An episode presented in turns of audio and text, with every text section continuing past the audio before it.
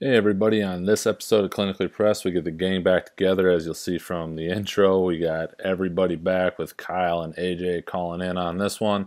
Uh, and we're covering um, nutrition and nutrition when specifically it comes to competitive athletes and some of the major pitfalls uh, that we see uh, with that. And again, while we're kind of focused on the competitive, mainly collegiate athlete and around that. Uh, there is a lot that can be applied to absolutely everybody, and we see this a lot, especially um, with just general nutrition and um, whatnot. But we will also be following up with an episode on that, so stay tuned coming up in the future. Um, also, there will be a couple addendums to this one. We'll have a quick kind of brief short on creatine coming out shortly thereafter, and also a follow up that AJ shot about eating on off days and things like that, which we did not get to in this episode. So be sure to stay tuned. Those will be out just a few days after this episode um, has gone live. So please make sure you're checking back on YouTube or your favorite podcast um, app for that. Hope you enjoy the episode.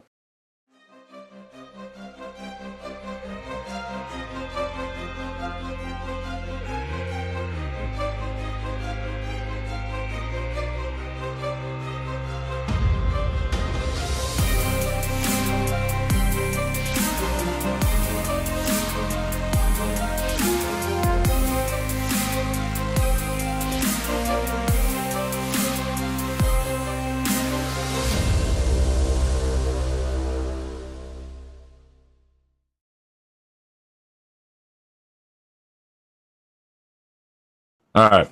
There we go. We are officially live. So, you guys want me to bring this one in? Do it. Yeah. All right. Uh, welcome to this episode of Clinically Pressed. Uh, we officially have the gang back together again. Uh, we got coming from North Coulee region with Dr. Kyle, um, and then down in the balmy, balmy South that we finally caught up to it. Uh, we got AJ. AJ is back for another episode, so we're excited about that. And because we've got AJ back, we are going to focus on nutrition, um, specifically uh, what we're deeming the competitive, in quotes, um, athlete. And all we mean by that is we're looking at um, the high level high school, college, semi pro, and above um, athlete that's training six days a week, you know, all year round to try and achieve their goal. Um, not taking away from anything from anybody else, but we also do an episode following up that. So we just wanted to make sure we kind of got that out in the open um, before we did that. So yeah, there's the intro. All right, you guys. I like it. Feels good to be back again. It's been a long time. Oh yeah, Glad to have you back, man. Jeez. We'll have to cover that absence in another episode as well. yeah. That that sounds fair. I, I didn't go on a year long nomad trip. so. You seem very zened out though. Yeah, mean, I, I wish it was that kind of a cool story. right. I, I went and found myself. Himalayans drinking yak tea with yak butter or whatever it is that some of those people do. Right. Anywho, so um, oh, go ahead, Kyle. I just, I, I could see him doing that eventually. Maybe after the girls are grown. There you There go. you go. I'll put it on the bucket list. Maybe that's a retreat with Palm and Pine Yoga. Shout out, Cat Soper.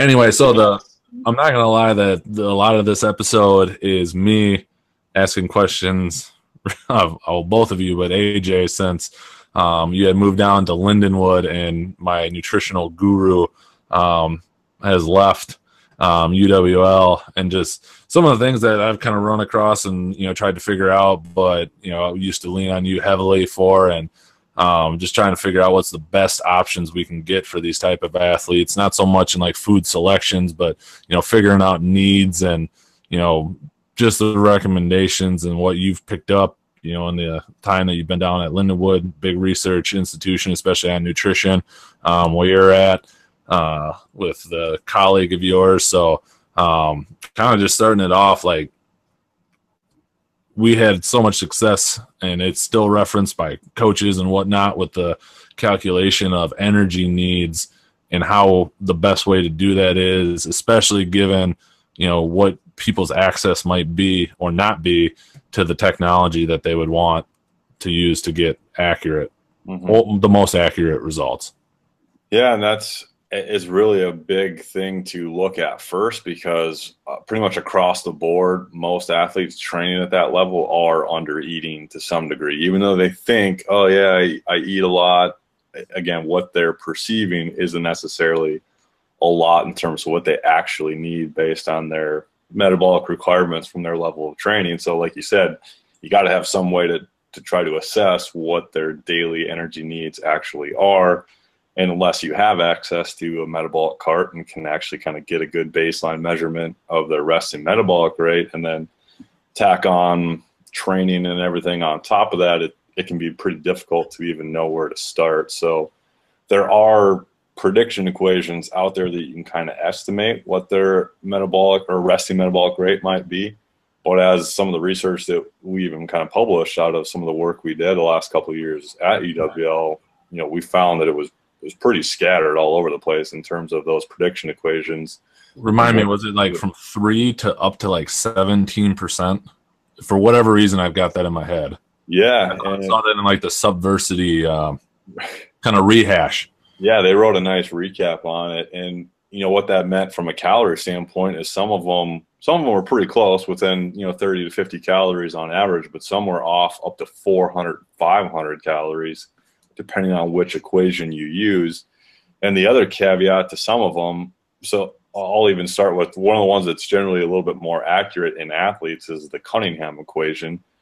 And it takes into consideration their their fat-free mass or the amount of muscle that ha- they have, and athletes tend to have just more compared to general population. So that that calculation factors that in and is oftentimes more accurate in its ability to predict resting metabolic rate with athletes but the problem is you have to be able to measure body fat percent again with a relative degree of accuracy. Which, if you don't have a metabolic cart, you might not also have an accurate way to assess body fat percent either. Um, so in that case, you might have to rely on some of the other just body weight based prediction equations, and those they're kind of all over the place. The De Lorenzo one is one that's published in that article. That was okay. We're actually uh, proposing a new one that we've created out of that athlete pool at UWL that hopefully will nice. be published sometime this summer. And ours is again is a body weight specific one as well. So all you need is the body weight of that individual, and you should be able to get, you know, a fairly good estimation of their their resting metabolic rate. But like one of the problems that you just mentioned of that female, she's a thrower, right? Yeah, just someone that's got some excess body weight that isn't lean. And, and see, that's the problem. Is is what I've kind of found is the body weight specific equations are okay unless they're a little bit overweight or they have their body fat percent is higher. Then I think it overinflates their actual metabolic needs. So I think a good correction for that is to go back and find a lean body mass uh, specific equation and base it off of okay. the amount of lean body mass that they have not just overall body weight.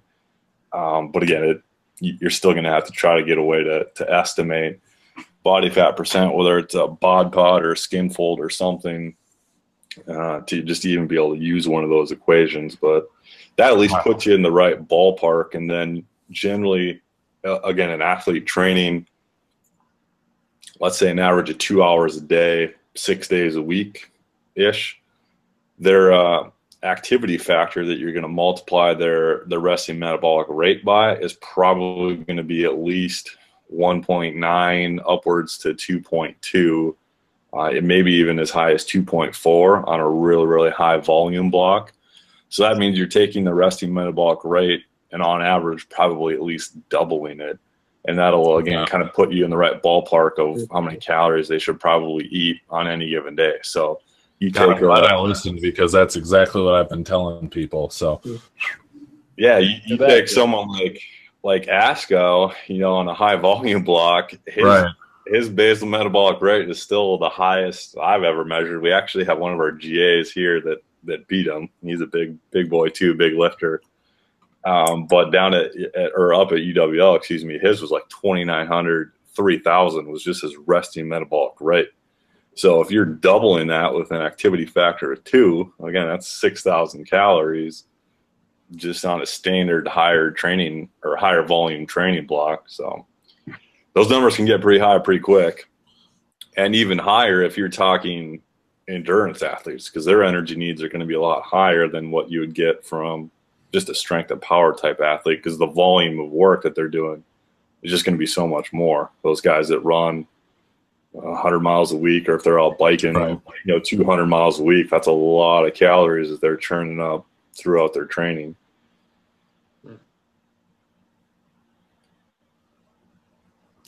Well, I think I was close, so I at least feel good that I paid somewhat attention while while you were here.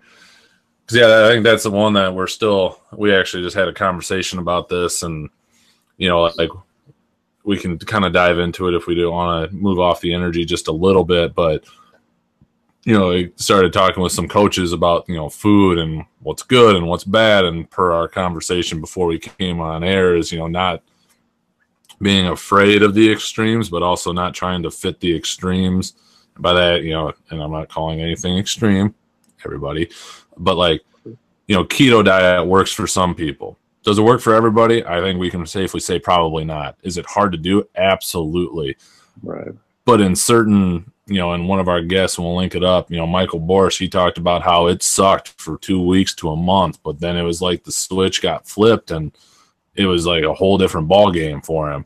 You know, and so trying to look at those food selections, especially on a college budget, um, you know, is that something that you take a lot into consideration? Because that's one I've kind of looked at with some of our guys that want to keep eating, but and get bigger but don't need that excess weight. So they're trying not to just shovel in, you know, white bread and frozen pizza all day, even though they might need to to just get their calorie needs. Right. Yeah, and it, and I think it kind of depends on what their overall goal is, and then second that, how they feel on different eating styles. So, and then again, like you said, factoring in that they're broke college kids always just complicates right. things. So, first, I usually just try to at least get them close eh, to their energy needs, just because most people will probably undereat by almost a thousand calories sometimes. Um, and upping sometimes the calories that they're eating automatically will just make them feel a little bit better, like they have a little bit more energy, they seem to recover a little bit better. But then also sometimes kind of again to use the the catchphrase, clean up their diet a little bit and removing right. some of the processed foods some of the more pro-inflammatory foods that can just create a lot of systemic inflammation and just other shit probably going on within their body that from an athlete and their ability to recover certainly isn't going to help that. And I think that's where people like Boris, you know, you hear from an anecdotal standpoint, you listen to him talk about the keto diet. He said he, he could run a marathon and wake up and feel almost great the next day. He just didn't have that same level of soreness and inflammation and stuff. Right. And I don't know if there was anything magic about the high fat diet that he was on, or the fact that he was just probably removing a lot of irritant or pro-inflammatory type foods that created a lot more inflammation on top of his training. So I think that's where you know you start with eating the right amount of calories first, probably set your macronutrient ratios second, and then you know looking at nutrient quality and the types of foods and things like that Third, especially if they're looking to manage, you know, body weight or body composition. If those don't matter, if they can eat whatever, not worry about what their weight is, then that hierarchy might change a little bit and they may pay more attention to nutrient quality and getting in more healthful options and selecting more antioxidant rich foods, you know, less inflammatory foods and things like that. Try to minimize processed foods and those things if they can afford it. Sometimes that's easier right, said right. than done with those right. kinds of individuals. But again, it kind of comes back to what their goals are and what they're trying to do. Somebody pulled out a stat, and I don't know where it came from, and I gotta look it up. But they were saying they did some research, and that it was they found out that like it was a dollar per hundred calories. and I'm trying to figure out exactly what they were looking at because you know that's 30 to 50 dollars worth of food a day. Yeah. I can get through my day and eat pretty good for less than 15 right. So i'm not entirely sure. Now i might not be putting in 3000 to 5000 calories but it was just like where are you shopping? But anywho. Why do you um, think that is that they're you know most people you said are like coming at a thousand calories under. Like, is it, just their set point of what they're feeling satisfied with, or what is that? I, I think at like the high school and collegiate level, it's just a little bit of lack of information and then laziness. You know, you hear them just say, oh, I don't really have time to make breakfast, or I just, I'm not hungry in the morning, so I don't eat my first meal until 11 or whatever. And then they have a big lunch and then maybe a big dinner and then, you know, snack a little bit at night or whatever. And they just, by doing that, you only get, you know, I say only, it sounds like a lot, but they may only be able to get, you know, 3,000 calories in if they're lucky that way. And if they're a big enough athlete training hard enough, that just isn't going to be enough. But for the general population who do that, that's overeating in their world, and that's why you know right. people gain weight and are uh, obese and things like that because they eat that way, and in, in, their situation, that's way too many calories. But for athletes, that's just just probably not enough. And I I think again, most commonly, just my experience, they just are a little bit lazy. I mean, how many athletes would come in for morning workouts and they just hadn't eaten anything yet?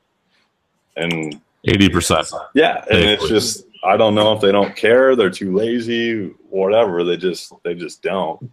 And then I think female athletes tend to just be a little bit more worrisome that they're going to overeat, so they kind of do it as more of a out of fear or out of precaution of gaining weight and looking fat.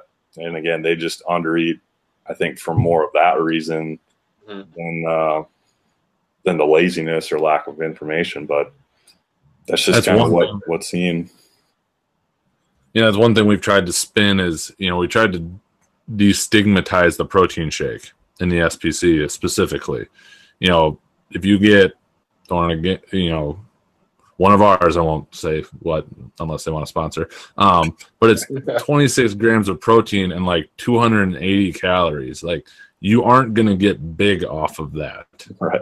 Like it's a recovery drink. It is, it, and the same to the same side for our athletes that are trying to get bigger and stronger. Like you won't get bigger and stronger off of just that. Like you have to think about more. And so we've tried to really just spin it as more recovery than necessarily performance, which you could obviously tie in together.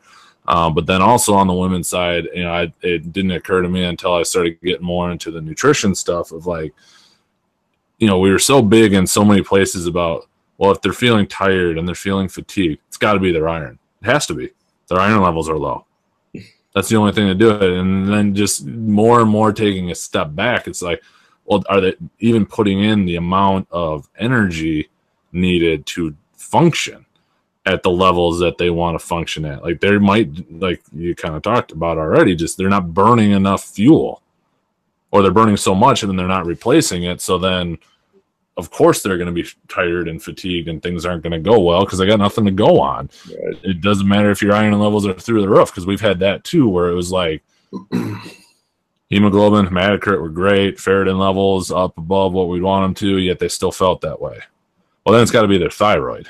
Has to be and you know, we're just going down this rabbit hole and we never even sure. step back to the basics of looking at nutrition and i will plead ignorance because i didn't know nearly what i do now and that's you know after knowing you and kevin schultz and just kind of tying more of that stuff in but you know well, so much back to just that basic like let's pause it here like let's not find the one little minute thing when we haven't even looked at the bigger picture right nutrition and uh, I'm sure sleep across the board is another oh, thing. Absolutely. Athletes are completely deficient. And so you clean those two things up, they're pretty cheap, low cost therapies. And bam, you instantly have a, a more well performing, well rested, well recovered athlete with just getting them eat a little bit more and sleep a little bit more. Easier. Kyle, I was going to throw and ask yeah. you because I know you have been looking at a lot of you know anti and you talk about it quite a bit like anti-inflammatory like diets and whatnot and you know the one that i kind of recommended for some of ours and aj feel free to or both of you feel free to shoot me down i steal from tim ferriss which we've stolen plenty from um like the 30 grams of protein 30 minutes within 30 minutes or at least that's what you have for breakfast if you're trying to potentially like lean out but not decrease performance so you're still able to let your body recover but you're not pumping in a bunch of you're not eating Pop Tarts or a granola bar, but you're able to get that protein in you so your body can continue to be in that kind of anabolic state, uh, which we could get into a whole nother conversation on as well. But decrease some of that blood sugar spike potentially or that inflammation, at least first thing in the morning until you kind of get up and moving for the day. I yeah, I, I, think it would all depend on what if they do have like a morning workout or what whatever their morning looks like. True. If they don't have anything for the afternoon, yeah, they could probably eat whatever in the morning and they'll be fine. Um, but yeah, I agree with you. In the morning, you're obviously going to want something to run off of. I could see too if they're wanting to get a lot of protein in throughout the day. That's a good place to start. I mean, if you're looking at getting those requirements and and you don't get 30 grams in in the morning or you, you skip that meal, then you got to try to cram that all in, like AJ said, you know, two two meals later, try to fit it in with snacks or, you know, even a third smaller meal or something. I think it just makes it a lot easier. Mm-hmm. And that's good for the people that just don't feel hungry in the morning because that's a lot of a lot of people out there as well. They just wake up and for whatever reason don't have an appetite. So yeah, most people could handle a 20 gram shake or bar or whatever just to get some low calorie protein in. It's probably easier, in my opinion, to to drink that than eat it. You know, oh, if you don't sure. have it, you can just chug it down and not a big deal. As opposed to me, who literally gets out of bed because I'm hungry. I've gone full circle. I used to like day if I didn't eat anything for breakfast, I felt nauseous. Like the re- until I ate something, like I thought I just was gonna go down, and now I may not eat till dinner some days just because I'm not hungry. Yeah, that has gotten different for me with as I get older too. I'm I'm not nearly as needy of food in the morning as I used to be. Especially if I was gonna work out, there's no way I could have done it on an empty stomach earlier and I, I, don't know if that's through age or I've just improved my metabolic flexibility a little bit through right. more strategic eating. But yeah, I can get away with it now, and I certainly couldn't have ten years ago. Well, not to dive too far down this rabbit hole as we kind of are, um, kind of steering back. Um, you referenced, and I can never remember, but what is your typical look at in terms of like macronutrient breakdown percentages um, for an athlete, and how does that vary? We were kind of obviously talking about protein and whatnot, but where where do you look for in an ideal situation? If you're going, if you're going percent wise, I usually go around for the kind of general athlete. I'd say fifty ish percent carbohydrates, thirty percent fats, and twenty percent protein. Okay. On a percentage basis, and then depending on really their bioenergetic requirements if they're much more reliant on carbohydrates for their sport then maybe going higher with carbohydrates and vice versa if they don't really ever get close to glycogen depletion just don't really burn through a lot of carbs through training or competition then you could steal away from carbohydrates and add in more protein or, or fats or whatever they almost tend to just prefer so if you're doing percent basis, that's usually how I would approach it. But usually I'll I'll start with more of a relative recommendation. So usually protein's the one I start with first, and again, kind of operate on a sliding scale. If they're more of a strength power athlete or trying to put on a lot of muscle, then I'll go closer to about two grams of protein per kilogram of body weight. I was going to ask how that if that had shifted at all from the recent review. You know, that's out, or if that's been kind of your go-to. Yeah, still around that that particular number, and then on a lower end, if it's maybe more of an endurance athlete, maybe at 1.4, 1.6 grams per kilogram. So I'll set that one first, and then depending on what their calorie needs are, then I'll look to again fats or, or carbohydrates, kind of whatever their higher nutrient priority may happen to be. So if they're like a cross country runner or something, I would certainly make sure they're getting enough carbohydrates in, would be my next go to nutrient of emphasis, and then kind of fill in the remaining with fats. Whereas if they're a, a thrower, a shot putter, you know, it, they wouldn't really, it wouldn't necessarily matter how many carbs they were getting as long as they were probably getting enough protein and fats, and then overall calories. So carbohydrates could kind of be a wild card in that particular situation. For sure. So usually kind of you, you can approach it either way, the percent basis or more of a, a relative amount.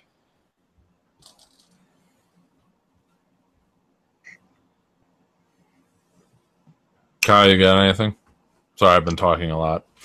no, it's all good. I I'm just listening along for the ride. I, I, I like taking in all AJ's information.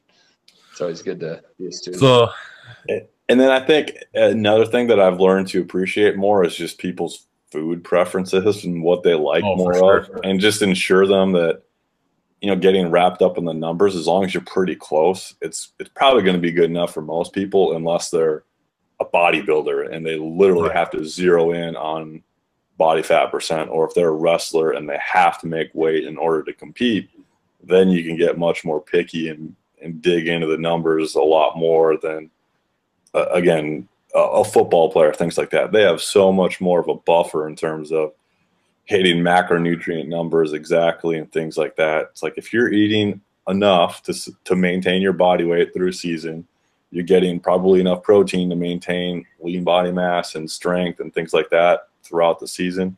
As long as you feel fine and stuff like that, you're probably getting enough of the right things that you need. But if you're losing weight throughout the season, if you're losing strength and your muscles going down, you're probably not eating enough. You're probably not getting enough protein in, and you're slowly just getting the shit kicked out of you throughout the season, and you wonder why you're you're beat up and and just don't have it towards the end of a long season. So you can use body weight and strength as a pretty good indicator of whether or not you're getting enough just energy and enough of the right nutrients.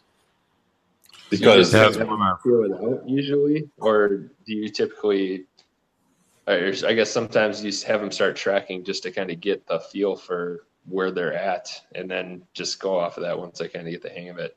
Yeah, I, I think teaching them how to track it, even though I know they're not going to do it correctly, still helps because it'll just make them more aware and conscious about choices that they make throughout the day of oh geez i didn't realize i only eat this much or right. geez i didn't realize that dinner at applebee's was 1500 calories and you know 70% of it was fat and stuff like that like that blooming onion you know just examples like that. So it just makes people pay more attention to those things. But again that's why i say don't get wrapped up in the numbers because you can pretty much guarantee they're not going to do it 100% correctly anyway. But mm-hmm.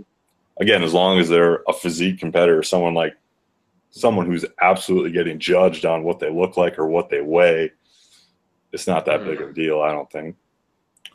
Yeah, that's one we've tried to incorporate. Like, I, I can't preach to somebody to track their food because I won't do it. Yeah, I, I don't have the patience. Like, I don't. It just, I for whatever reason, I can't get over that.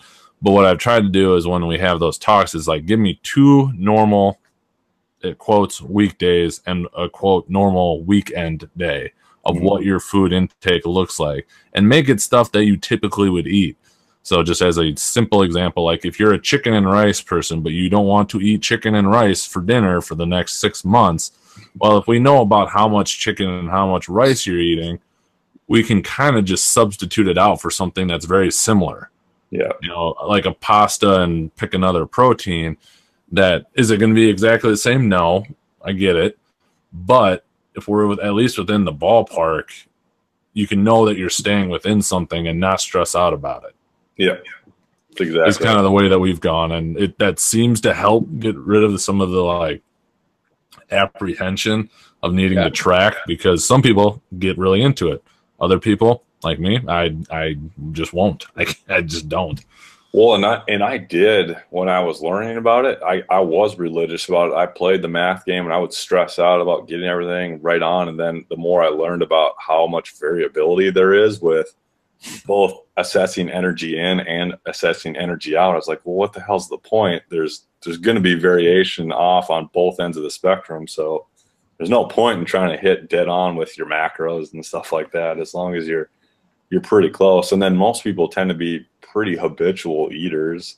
Not the, right. best, the, the best way to eat. Um, you know, obviously it's better to eat more diverse if you can, but people just don't. They, they usually buy the same things on a weekly shopping trip, cook relatively the same 10 or 12 meals or whatever. And so if you track that once or twice, you know what that meal or variants of it, like you said, probably look like. So again, you can set people up for a pretty good success just because of the habits that they tend to have, just making sure they're the right ones before they get into those routines. Right. Hmm. Because, and again, going back to that example of just assessing body weight, that's your best indicator of whether or not you're eating enough. If you're steadily losing weight throughout a season, you're not. You're in an energy deficiency. You're you're going to be losing weight because of that, and vice versa. If you're gaining weight, obviously you're eating too much. So if your weight's stable, that's at least means you're pretty close, and then you can look at body composition wise. If that's changing in the wrong direction, then you can look at macronutrient ratios and, and kind of address those changes that way, if that makes sense. Definitely. Because a lot of the football guys were having that problem. They were just losing weight, like lose like oh, 17 yeah. pounds throughout the season. So clearly, not eating enough. Sure. They are on the now. I believe it is the two dozen and ten dollar plan. So they have to eat two dozen eggs and ten dollars worth of frozen pizza at minimum a week um, as like their baseline, and then they fill in the rest of it from there. Who so, came up with, with that plan? I'll get. I'll give you one guess, and he's not on the strength staff. Jeez. I don't know. Yeah, if, I don't know if that. I don't know if that was a joke or not, but I was just like, oh, I wouldn't want to put it past people. Well, I know Schultz would always say, you know, like the 80 20 rule, right? So right. 80 percent of the things you eat, try to make them whole foods, minimally processed, you know, low ingredient profiles, and then 20%, sure, whatever you need to get to get your sweet tooth fixed or you know, get your calories in at the end of the day. That's fine. While they're young, they can tolerate those things better. yeah. yeah. Get away with that, yeah. Where but people again, are gaining weight, but they're not getting enough calories. What's that? Do you ever see where where people are gaining weight but not getting enough calories? Yeah, I was going to kind of ask about metabolic syndrome. You know, the skinny fat. Like, I thought I've read something the other day. Like, is that like truly a real thing, or is uh, doctor? And I'm going to screw up his last name. The doc that lifts guy, Spencer Nadolsky. That guy. Um, yeah, I was going to say, funny you asked that question because Precision Nutrition just posted an article titled like "Is it possible to gain weight if I'm not eating enough?" I think that was really the name of it. That might I might have seen that too. And they kind of walked through. I think I shared it on Instagram. They walked through that scenario and how people think that's happening, but in reality, they're just kind of misinterpreting what they're actually eating and then also what their energy expenditure is. So, so I think they're they think they're not getting as many calories as what they actually are. Right. So you it's not possible to undereat and gain weight, but it's possible to undereat and get fatter. So you can not be eating enough and you can lose lean body mass and if you're doing that, your body fat percent is going to go up and up and up because your ratio of lean mass to your body weight is changing if you're losing muscle. So that's usually what happens. Uh, again, kind of going back to that skinny fat scenario is people think they're not eating or they think they're on this really really low calorie diet. I don't get it. I should be losing weight. It's like well you kind of are but you're just losing the wrong kinds of weight and your your body composition is just changing in the wrong direction. So and uh, from an aesthetic standpoint it's not going to be in your favor and and ultimately like we talked about this in weight loss 101 it's like people think that they want to lose weight but in reality they just want to look like they did. They want to look better. They want to look leaner. If you could teach them that, that's probably more so what they'd be like, oh, yeah, I guess that's what I wanted. I just want my clothes to fit better. I want to look better in a swimsuit. And I want to have a six pack. It's like you can do all those things without even losing a pound. You can just change, you know, the type of tissue that you have and change your body composition. And so we need to uh, we need to do a, do a recomposition one on one. Exactly. Course. I mean, that sounds good. Yeah. Right. Yeah, so, like speaking speaking for a friend, a guy I know, um, I was kind of wondering some of that stuff too, and like they didn't always work out as many times as their coach wanted them to, and they definitely weren't doing stuff on their off days. Yet weren't getting the results and maybe still aren't that they were looking for, but probably just like you said, were not were over consuming more than they thought they were with probably not a energy expenditure that was as high as they hoped it would be right. without actually knowing it. That's why again, body weight's always going to be your best indicator of whether or not you're eating enough or if you're eating too much. However, you but can they also, kept getting stronger. So well, see, and again, that's what whatever your goals are. If you're not a weight class athlete, then do what you got to do to get stronger and feel better. but if you're trying to get better health insurance policy and they look at you mind. okay, can we just say that the wellness scores are BS because they go off of BMI? Can we yeah. just throw that out there? Morbidly obese. I've been obese since I was like 15, according to that thing. Right. Um, a scenario for you if you're up for it. Uh, didn't want to get this too late for all of us, but um, I think it kind of ties into everything we were talking about. You know, and the specific athlete, uh, sprinter, male, um, had tracked probably 17 to 1900 calories, like max, um, just eating. Uh, not happy with body composition, performance, very up and down some days feel great some days feel not good. Um, you know we did the equations and figured out probably somewhere where they need to be eating in the upper 2000s like minimum. And my guess is it's probably higher than that. Yeah. um, but didn't want to necessarily jump from the 1900 they were eating up to you know going up a thousand calories a day um, just per how their body might react to that in terms of the feeling. Um, touch base with them a little bit, you know, recently. Reference that we are going to be having this conversation, so no pressure. Um, but just looking for like a better answer for them. Uh, they said they had some result, some success for a couple days, and then it just kind of felt like it tailed off. Well, to put this into context, we just finished a study this spring with our women's lacrosse team on campus, and we had them wearing these certain straps that can calculate energy expenditure 24 7 throughout the day. So okay. we did that and we kind of presented team averages. And, you know, your typical female lacrosse player is, I don't know, five, five, six ish, probably 120 ish pounds. female That's lacrosse girl lacrosse player, five, um, maybe up to 130 pounds. I mean, they're sure.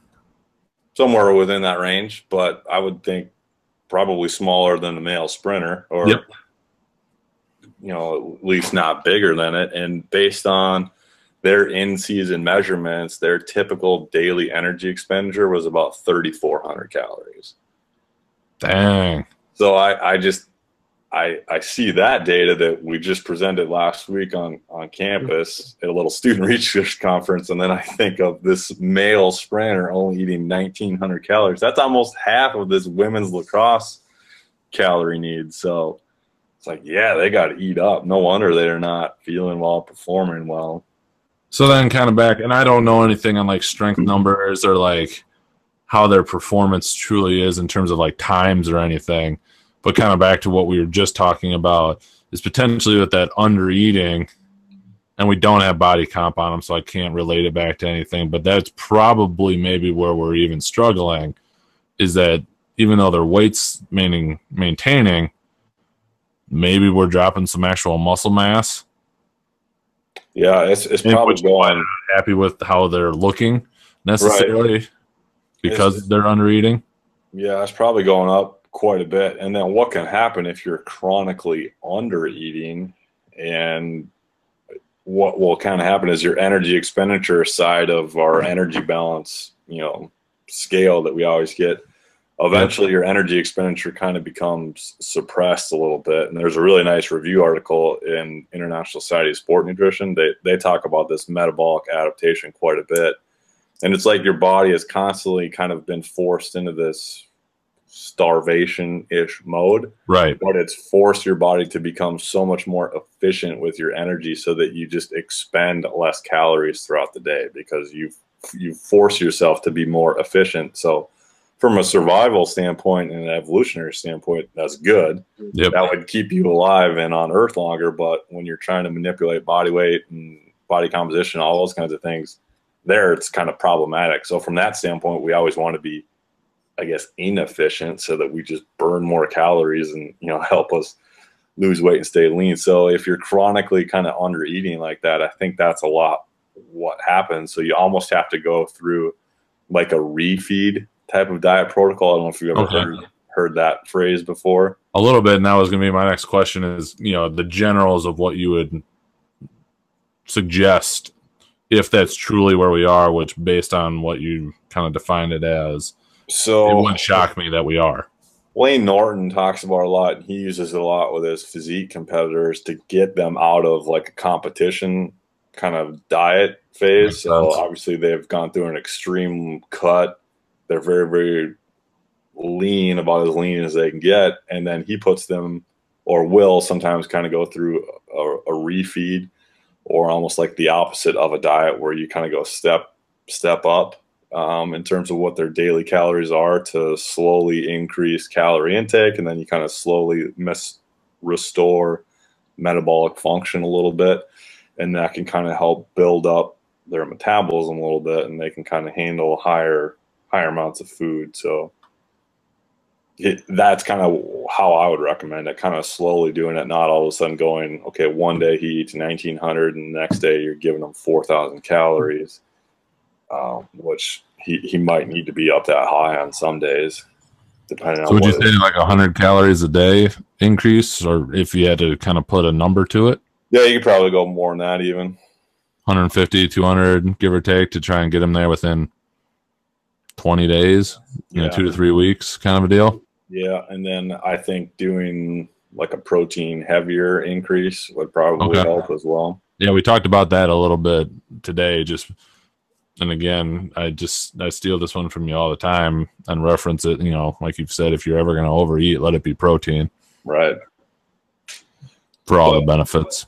But again, he's he's also the type of athlete that's churning through a lot of carbs through his his training. He's an anaerobic athlete by nature. Right. Not, you know that plows through carbs. So he, that's where I, it gets difficult sometimes working with those kind of people because they'll hear more mainstream diet advice to follow a low carb diet or something like that if they're trying to stay lean or lose weight. It's like again, general public very very different than a sprinter, right? Uh, who, who's doing repeat 100s or whatever for their workouts. Like no one with a desk job does that kind of training, so they don't they don't need carbs, but that kind of person certainly does. So you can't completely eliminate them or cut them down too much because he's going to feel like hell trying to get through those workouts. Hmm. Perfect. Thank you, boss. We certainly need to do different roundtables for each scenario, don't we? Because it's so different how you would approach it. Oh, definitely. And again, I didn't think we were going to cover all of this, and I'm sure we could just make a whole scenario on this, and we are, could use some more nutrition episodes as a sidebar. But um, yeah, I think it's just beneficial for people to hear that. You know, even for me, it's just it's either reaffirming or it's confirming. You know, this I, these ideas that are like you said, it's you hear so much mainstream, but per conversations we've had is, you know, what athletes do is in mainstream. You know, so you got to find the things that are going to affect that athlete that might be too much for the mainstream person, which is why I didn't want to cross reference these too much because we could get very confusing result, you know, just conversation on it. But yeah, absolutely. Well, and again, you take you take people like us who really aren't athletes anymore. Like my personal nutrition hierarchy is completely opposite of what I just said earlier. Like now I go nutrient quality first and then kind of work my way backwards. And at the end of the day, if I'm not hitting exactly what I need calorie wise, doesn't really matter. Like at least I got nutritious food in throughout the day and right. didn't eat shit and you know, I probably am still pretty close, but I don't have to compete. I'm not really training that hard. I'm not trying to get my body fat percent dead on or whatever. I'm I'm just trying to live long, you know. So it's like yep. I you got to approach it completely different for different kinds of people. Yep, leave a little room for beer and pizza. Yeah, exactly. That's the benefits of not being an athlete anymore, right? we, we, paid our we paid our dues already. Do as I say, not as I do. And then in, the other possibility is he he just thinks he's eating 1900 calories and he's really not. That always could happen too. For sure. I just thought it was one serving of peanut butter. Uh huh. No one has one serving of peanut butter. Perfect. But that's well, also the, the fun kind of diet advice to give to him right? You get to eat more. Right. Yeah. Rough life, dude. Yeah. I don't think too many people would complain about that. Yeah, no kidding. Anywho, any other major topics we want to touch on with this tonight? I don't think so. We'll have to.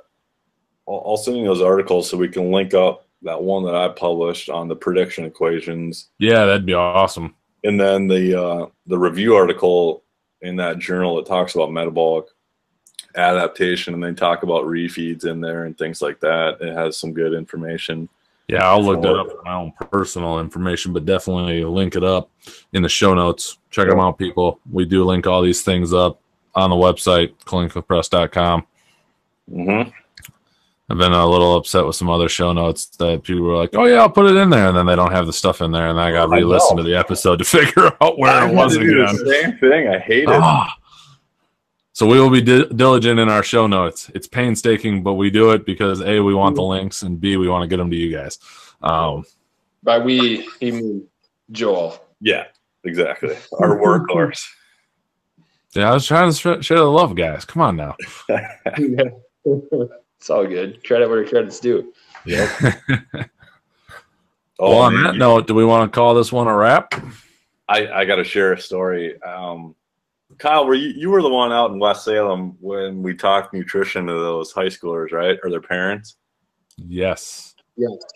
Right. Yes. And remember, I gave a little blurb about supplements at the end of it, and they just were not feeling it at all.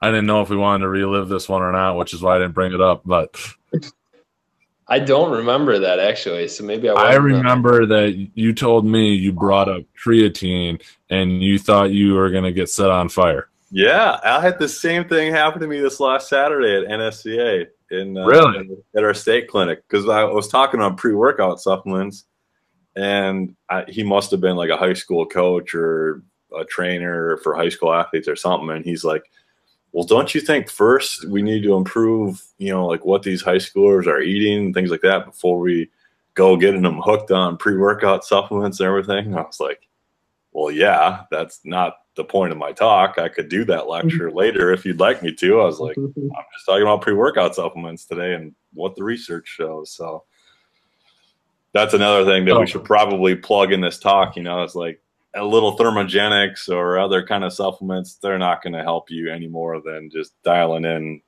calories and macronutrients are going to. I'll ask my question when we're off the air because this could get us down another rabbit hole, and I don't want to get it too far. So, unless unless it's clenbuterol, that that'd probably lean you up a little bit. Yeah, let's let's not condone. Don't do that, kids. I'm kidding. All right. Well, with that, call it an episode. Let's do it. Sounds good. All right. Well, good to, back, good to be back, boys. Oh, great to have you.